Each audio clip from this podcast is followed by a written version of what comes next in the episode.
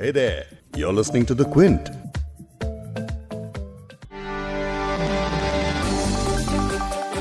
बिहार चुनाव का ऐलान होते ही कई ऐसे फैक्टर सामने आ चुके हैं जिनसे विधानसभा चुनाव और भी ज़्यादा दिलचस्प हो चुका है। एलजेपी के एनडीए से अलग होकर नीतीश के खिलाफ चुनाव लड़ने के फैसले ने सियासी समीकरणों को उलझा दिया है। वहीं इस चुनाव में नए दावेदार भी ताल ठोकने को तैयार हैं। इस चुनाव से अपना डेब्यू करने वाली पुष्पम प्रिया चौधरी की प्लूरल्स पार्टी मैदान में उतर चुकी है।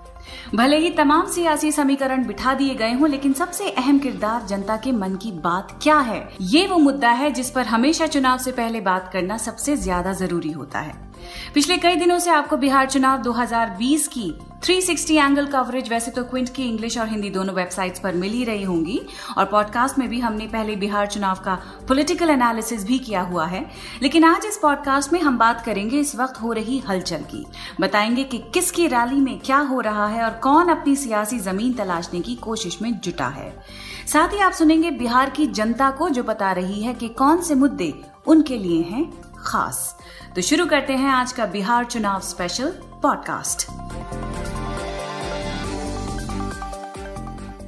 क्विंट हिंदी पर आप सुन रहे हैं बिग स्टोरी हिंदी मैं हूँ फबीहा सैयद। आगे पॉडकास्ट में आप सुनेंगे बिहार के जितवारपुर से कुछ मधुबनी पेंटिंग आर्टिस्ट्स को, जिन्होंने क्विंट के शादाब मोइजी को बताया कि वो किन मुश्किल हालात में गुजारा कर रही हैं।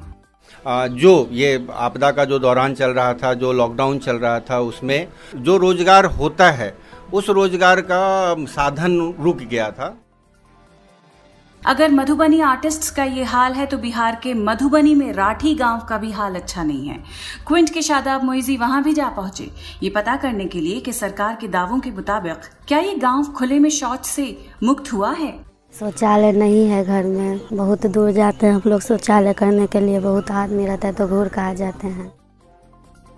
शादाब मुइजी ने प्लूरल्स पार्टी की उम्मीदवार पुष्पम प्रिया से भी बात की है तो उसका भी आपको एक हिस्सा सुनाएँगे। इसके अलावा क्विंट की रिपोर्टर कौशिकी कश्यप भी लगातार बिहार से चुनावी चौपाल कर रही हैं। उन्होंने भी बिहार की महिला वोटर से बात की है और जाना है कि आखिर उनके मुद्दे क्या हैं, वो भी आपको सुनाएँगे। लेकिन पहले बिहार में आजकल चुनावी चहल पहल कैसी चल रही है, यानी चुनावी प्रचारों की सरगर्मियाँ क्या हैं, इसका भी जरा जायजा ले लिया जाए?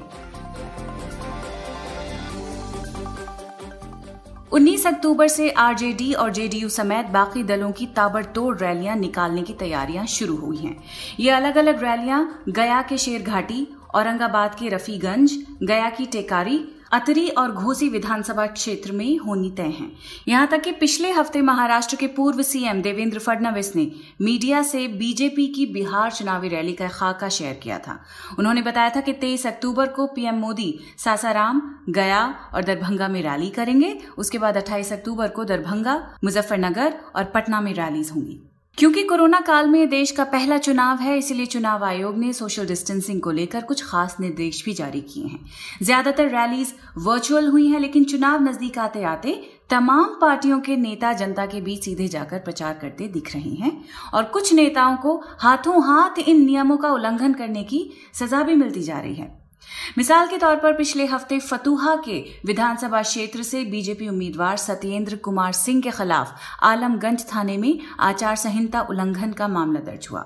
उसमें कहा गया कि बीजेपी प्रत्याशी के नामांकन पत्र दाखिल करने के बाद 50 से ज़्यादा समर्थकों ने उनके पक्ष में नारेबाजी की और सोशल डिस्टेंसिंग का पालन नहीं किया। सबूत के तौर पर वीडियोग्राफी की सीडी सुरक्षित रख ली गई। ये 16 अक्टूबर की खबर है। इससे पहले गया जिला प्रशासन ने 11 अक्टूबर को हुई बीजेपी के राष्ट्रीय अध्यक्ष जेपी नड्डा की रैली के आयोजक के खिलाफ एफआईआर दर्ज की थी।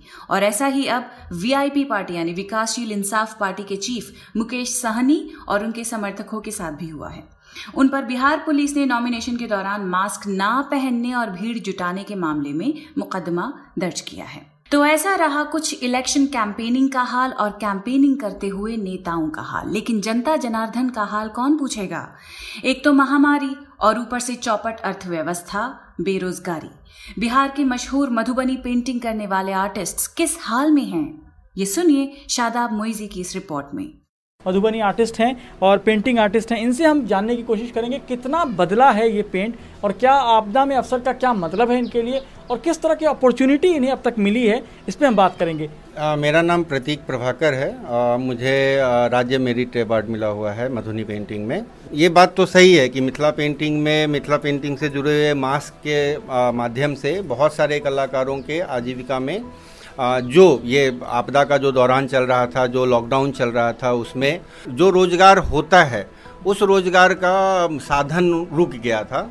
जो पेंटिंग बनाते थे कलाकार पेंटिंग जाके क्राफ्ट फेयर्स में बेचते थे, वो अचानक से रुक गया और सब लोगों के रोजी रोटी पे भी दिक्कत आने लगी थी। उसमें ये मास्क ज़रूर कुछ ना कुछ तो मदद किया है, जहाँ ताकि कुछ उनको मदद मिल सके। हाँ लेकिन जिस तरीके से इस मास्क का मार्केटिंग होना चाहिए था, गवर्नमेंट की तरफ़ से उनको सपोर्ट मिलना चाहिए था कलाकारों को, वैसा तो हम नहीं देख रहे हैं। जो यंग जनरेशन है, हम लोग कहीं ना कहीं, जो इलेक्शन भी है, वो डिजिटल तरीके से हो रहा है, वर्चुअल रैलीज हो रही हैं। तो डिजिटल आने के बाद जो कंपनियाज हैं, फ्लिपकार्ट हैं अमेज़न हैं, बाकी और कंपनियाज हैं, जो ई कॉमर्स कंपनियाँ के आने के आने के बाद क्या फ़ायदा हुआ है इन चीज़ों से कैसा मार्केट आप लोगों के लिए ओपन हुआ है? या कुछ फ़र्क पड़ा है पहले से अब? कि बहुत ज़्यादा फ़र्क कलाकार के लेवल पे नहीं हुआ है। पहले भी वही सिस्टम था कि जो बीच में जो लोग होते हैं, वो कलाकारों से सामान बनवाते हैं और उसको जो है, सो बेचते थे मार्केट में। अभी भी कमो बेस वही साथ चल रहा है कि जो गाँव के कलाकार हैं, वो तो फ्लिपकार्ट अमेजन और ऑनलाइन मार्केटिंग को उतना अंडरस्टैंड नहीं कर पा रहे हैं अभी भी। आ, उसके माध्यम से क्या है कि अभी जैसे कोई बीच चौलिया आदमी है वो कलाकारों से दस रुपये में मास्क बनवा लिया बीस रुपये में मास्क बनवा लिया और फिर उसको मार्केट में जाके आप देखेंगे सौ रुपये डेढ़ सौ रुपये दो सौ रुपये तक बिकता है। लेकिन कलाकारों का फ़ायदा तो सीमित ही रह गया। तो जैसा आपने सुना कि नौबत ये आ गई है कि कलाकारों को अपनी कला को आधे दामों में बेचकर अपना चूल्हा जलाना पड़ रहा है। लेकिन बिहार में ऐसे लोग भी हैं जिन्हें सरकार बेसिक सैनिटेशन तक मुहैया नहीं करा पाई है। यानी उनके घरों में टॉयलेट्स नहीं हैं। सुनिए शादाब की एक और रिपोर्ट जिसमें राठी गाँव के रहने वाली ग्यारहवीं क्लास की छात्रा उन्हें बता रही हैं कि उनके घर में शौचालय नहीं है। इसीलिए उन्हें अपने घर से दूर जंगलों में जाना पड़ता है और ऐसा करते हुए उन्हें किन परेशानियों का सामना करना पड़ता है। सुनिए। पीएम मोदी ने राष्ट्रपिता महात्मा गांधी की 150वीं जयंती मतलब 2 अक्टूबर 2019 तक देश के हर गाँव को ओपन डिफिकेशन फ्री बनाने का लक्ष्य रखा था। ओपन डिफिकेशन फ्री मतलब खुले में शौच मुक्त। स्वच्छ भारत मिशन ग्रामीण की वेबसाइट के मुताबिक 100 फ़ीसदी लक्ष्य हासिल किया जा चुका है। तो क्या सच में बिहार के हर घर में शौचालय है? क्या बिहार के चुनावों में बढ़ चढ़ कर हिस्सा लेने वाली महिलाएँ अब खुले में शौच से आज़ाद हैं। शौचालय नहीं है घर में। बहुत दूर जाते हैं हम लोग। शौचालय करने के लिए बहुत आदमी रहता है तो घूर कर आ जाते हैं? बहुत जेंट्स लोग भरा रहता है। हम लोग को बहुत दिक्कत होता है शौचालय जाने में। फिर सुबह उठते हैं तो तैयार होने का रहता है। बहुत लोग रहते हैं घूर कर आ जाते हैं। फिर तैयार होकर जाते हैं कोचिंग। कोचिंग में टेंशन होता रहता है सर कैसे जाएँगे? कब जाएँगे? बहुत लोग रहता है सर। सर, हम लोग कोचिंग जाता है या कॉलेज जाता है तो दोस्त लोग जाते हैं बाथरूम में। हम लोग, हमारा लोग तो बाथरूम नहीं है सर तो खुले में जाना पड़ता है। चारों तरफ़ से देखते रहते हैं, वो भी नहीं कर पाते हैं जो मतलब कैसे हम संभालें। फिर वहाँ से आते हैं, फिर सारा दिन काम में मन नहीं लगता है। हम लोग को तबीयत खराब हो जाता है, इसीलिए कभी डांड दुखने लगता है, कभी तबीयत पेट दुखने लगता है। कभी उसे बुखार भी आ जाता है। बहुत सारा तकलीफ़ है हम लोग को झेलने पड़ता। बिहार में चुनाव के दौरान ऐसी कई जमीनी कहानियाँ आती रहेंगी जो आपको राज्य के विकास का हाल बताएँगी। बिहार की महिलाओं को आखिर कैसी सरकार चाहिए ये सुनिए कौशिकी कश्यप की रिपोर्ट में। अभी हमने हाथरस रेप कांड देखा। और बिहार में भी मुजफ्फरपुर शेल्टर होम केस हुआ। इतना बड़ा केस हो गया लेकिन आपको लगता है कि चुनाव में उन मुद्दों पर चर्चा है वेमेन सेफ्टी को लेकर चर्चा है या उस कांड पर चर्चा भी है? कांड पे तो चर्चा है बट मुझे नहीं लगता कि लड़कियों के सेफ्टी को लेकर चर्चा है। कांड पे चर्चा उनके कास्ट को लेकर है कांड पे चर्चा कि उस आ, उस एरिया में कौन से कास्ट के लोग हैं कौन से कास्ट के लोगों के साथ आ, कौन विक्टिम है कौन से कास्ट के लोग। तो उस हिसाब से कैसे वोट मिलेगा, कैसे उनके खिलाफ बोलना है अपोजिशन पार्टी को और कैसे साथ बोलना है, बस इस बात पर चर्चा, बाकी सेफ्टी को लेकर मुझे नहीं लगता कि कोई भी चर्चा है। इतने सारे इशूज 2020 की ले लो माइग्रेशन वाला इशूज था, फिर विमेन सेफ्टी का, और इतने सारे हेल्थ कोरोना में जितने केसेस हुए और हॉस्पिटल्स की कमी थी इतनी सारी, वो सब चीज़ों पे कोई टॉपिक पे बात ही नहीं करना चाहता। लोग मतलब लोग पॉलिटिशियन उस पर वोट देना, मांगना चाहते हैं, जिनकी कास्ट क्या है। और वही केसेस हाईलाइट होते हैं। जैसे हाथरस वाले कांड से वही चीज़ हाईलाइट हो रही थी। उनका उनका अगर फ़ायदा है तो वो वो चीज़ हाईलाइट करते हैं। जिनसे उनका नहीं फ़ायदा, वो केस हाईलाइट तक नहीं होती। मुंबई में सुशांत सिंह राजपूत केस को लेकर काफ़ी हंगामा हुआ। उसकी धमक जो है बिहार के पॉलिटिक्स में भी देखने को मिली। आपको क्या लगता है, मुंबई में जो हुआ, उसका असर बिहार के चुनावों पर पड़ेगा? आई थिंक uh, असर ज़रूर पड़ेगा लेकिन इस चीज़ का असर पड़ना नहीं चाहिए। एज सुशांत सिंह राजपूत का जो केस था वो बहुत पर्सनल चीज़ है।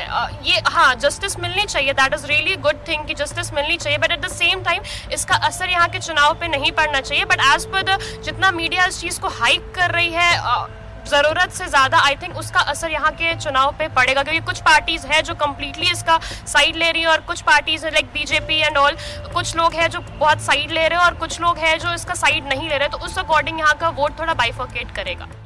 अब बात करते हैं इस चुनाव में डेब्यू करने वाली प्लूरल्स पार्टी की। बिहार चुनाव में उतरी एकमात्र महिला सीएम कैंडिडेट पुष्पम प्रिया चौधरी की द प्लूरल्स पार्टी ने चुनावी घोषणा पत्र जारी किया है। पुष्पम प्रिया बांकीपुर सीट से कैंडिडेट भी हैं। प्लूरल्स ने घोषणा पत्र में बिहार टोटल ट्रांसफॉर्मेशन और बिहार सबका शासन की बात कही है। लंदन से पढ़ाई कर लौटी पुष्पम प्रिया बिहार चुनाव में मुख्यमंत्री नीतीश कुमार को चैलेंज कर रही हैं। जेडीयू नेता विनोद चौधरी की बेटी पुष्पम की पार्टी का नाम है प्लूरल्स और उन्होंने साल की शुरुआत में खुद को सीएम उम्मीदवार घोषित करते हुए बिहार के सभी बड़े अखबारों में विज्ञापन भी दिया था। क्विंट ने अपनी चुनावी यात्रा के दौरान पुष्पम प्रिया से बातचीत की। उनके इंटरव्यू का एक हिस्सा आपको सुना देते हैं। पुष्पम प्रिया चौधरी पिछले पाँच पंद्रह साल में तेरह साल अगर बिहार में सरकार रही है तो उसमें बीजेपी भी रही है उसका नाम क्यों नहीं लेती? ये बिल्कुल ही गलत बात है। और मुझसे फिर आप ये भी पूछ सकते हैं कि मैं कांग्रेस का भी क्यों नहीं नाम लेती? मैं बार बार नीतीश जी का सरकार में है बीजेपी इसलिए मैंने पूछा। हाँ बिल्कुल। लेकिन बहुत सारे लोग ये भी पूछते हैं हाँ? कि कांग्रेस का क्यों नहीं नाम लेते? मैंने ये बार बार कहा है कि मेरे लिए सभी एक ही हैं। इसमें कोई वो नहीं है लाइक कोई डाउट नहीं है मेरे मन में। तो चाहे वो कोई भी पार्टी हो बिहार को लेके सब फेल रही है। मैं किसी का नाम लेने से नहीं बच रही। नरेंद्र मोदी का नाम आप नहीं लेती हैं? आप लोग क्यों चाहते हैं कि मैं वही राजनीति करूँ जो सब करते हैं? मैंने आपको फिर से बोला कि स्टेट में एनडीए की सरकार है। राइट? हम्म। एनडीए की सरकार है। उनके उसमें उनके लोग भी हैं और नीतीश जी के भी लोग हैं। उस पूरी सरकार, जो एनडीए का गठबंधन है, उसका जो बॉस है, उसकी ज़िम्मेदारी है कि वो पॉलिसीज़ बनाए पॉलिसीज़ को इम्प्लीमेंटेशन करे। तो इतना क्यों ये है कि मैं किसी एक व्यक्ति, मैं तो सबको बोल रही हूँ एवरी बीजेपी हो या जेडीयू हो, दोनों साथ में ही है, या राजद हो और कांग्रेस हो, दोनों साथ में ही है। मुझे सिर्फ़ इकोनॉमिक अपॉर्चुनिटीज़ में इंटरेस्ट है। मुझे यहाँ पे मोदी सरकार उस पर स्टैंड करती है इकोनॉमिक डेवलपमेंट आपके, आपका जो पैरामीटर उस पर कोई भी स्टैंड नहीं करता, कोई भी मेरे जो पैरामीटर है एज ए पॉलिसी मेकर क्योंकि देखिए, देश का ही हम हिस्सा है, हम देश का ही हिस्सा है। अगर बिहार पूरे देश में सबसे पीछे है तो everyone is a little responsible चाहे वो कोई भी हो। लेकिन यहाँ पे मेरी, मैं ये चीज़ मैंने पहले भी कही और मैं आपको भी कहूँगी उनसे मेरी लड़ाई उस दिन होगी, जिस दिन मैं वहाँ बैठूँगी और उनको ये कहूँगी कि हमारे स्टेट में ये प्रॉब्लम है, आप हमें दीजिए और वो नहीं देंगे। ऐसे अतार्किक तरीके से कहीं पे खड़े होके और तो बोल रही हूँ ना इस राज्य की जितनी भी पार्टियाँ हैं, उससे मुझे परेशानी है। और अगर आप चाहते हैं कि मैं आपको बोलूँ की मुझे मोदी जी से कब परेशानी होगी तो मुझे तब होगी अगर मैं उनको बोलूँगी की बिहार में ये समस्याएँ हैं, हमें फंड दीजिए और वो नहीं देंगे। मैंने पॉडकास्ट की शुरुआत में एलजेपी की बात की थी, जिसने इस चुनाव के समीकरणों को बदल दिया है। फ़िलहाल ये बहस जारी है कि एलजेपी की नीतीश से बगावत किसके काम आएगी। कुछ जानकारों का कहना है कि एलजेपी बीजेपी के लिए बी टीम की तरह साबित होगी और उसकी सीटों में इजाफा करने का काम करेगी। वहीं कुछ लोग चिराग पासवान को महागठबंधन के लिए फ़ायदेमंद बता रहे हैं। इसी बीच अब आरजेडी नेता तेजस्वी यादव ने इस बहस को और हवा देने का काम किया है। उन्होंने चिराग पासवान का समर्थन करते हुए कहा कि नीतीश कुमार ने उनके साथ नाइंसाफी की है। अब तेजस्वी के इस बयान से बिहार के चुनावी गलियारों में खलबली मचनी तय है, लेकिन एलजेपी चाहे बीजेपी को फ़ायदा पहुँचाए या फिर महागठबंधन को, दोनों ही सूरत में एक बात तो साफ़ निकल कर आती है कि नीतीश कुमार के लिए अच्छा संकेत नहीं है। जेडीयू और नीतीश कुमार के लिए सत्ता के ये समीकरण लगातार उलझते हुए नज़र आ रहे हैं। हालाँकि अब 10 नवंबर की तारीख ही तय करेगी कि चिराग पासवान का ये पॉलिटिकल मूव उन्हें कहाँ लेकर जाता है और नीतीश कुमार किस हद तक डैमेज कंट्रोल कर पाते हैं।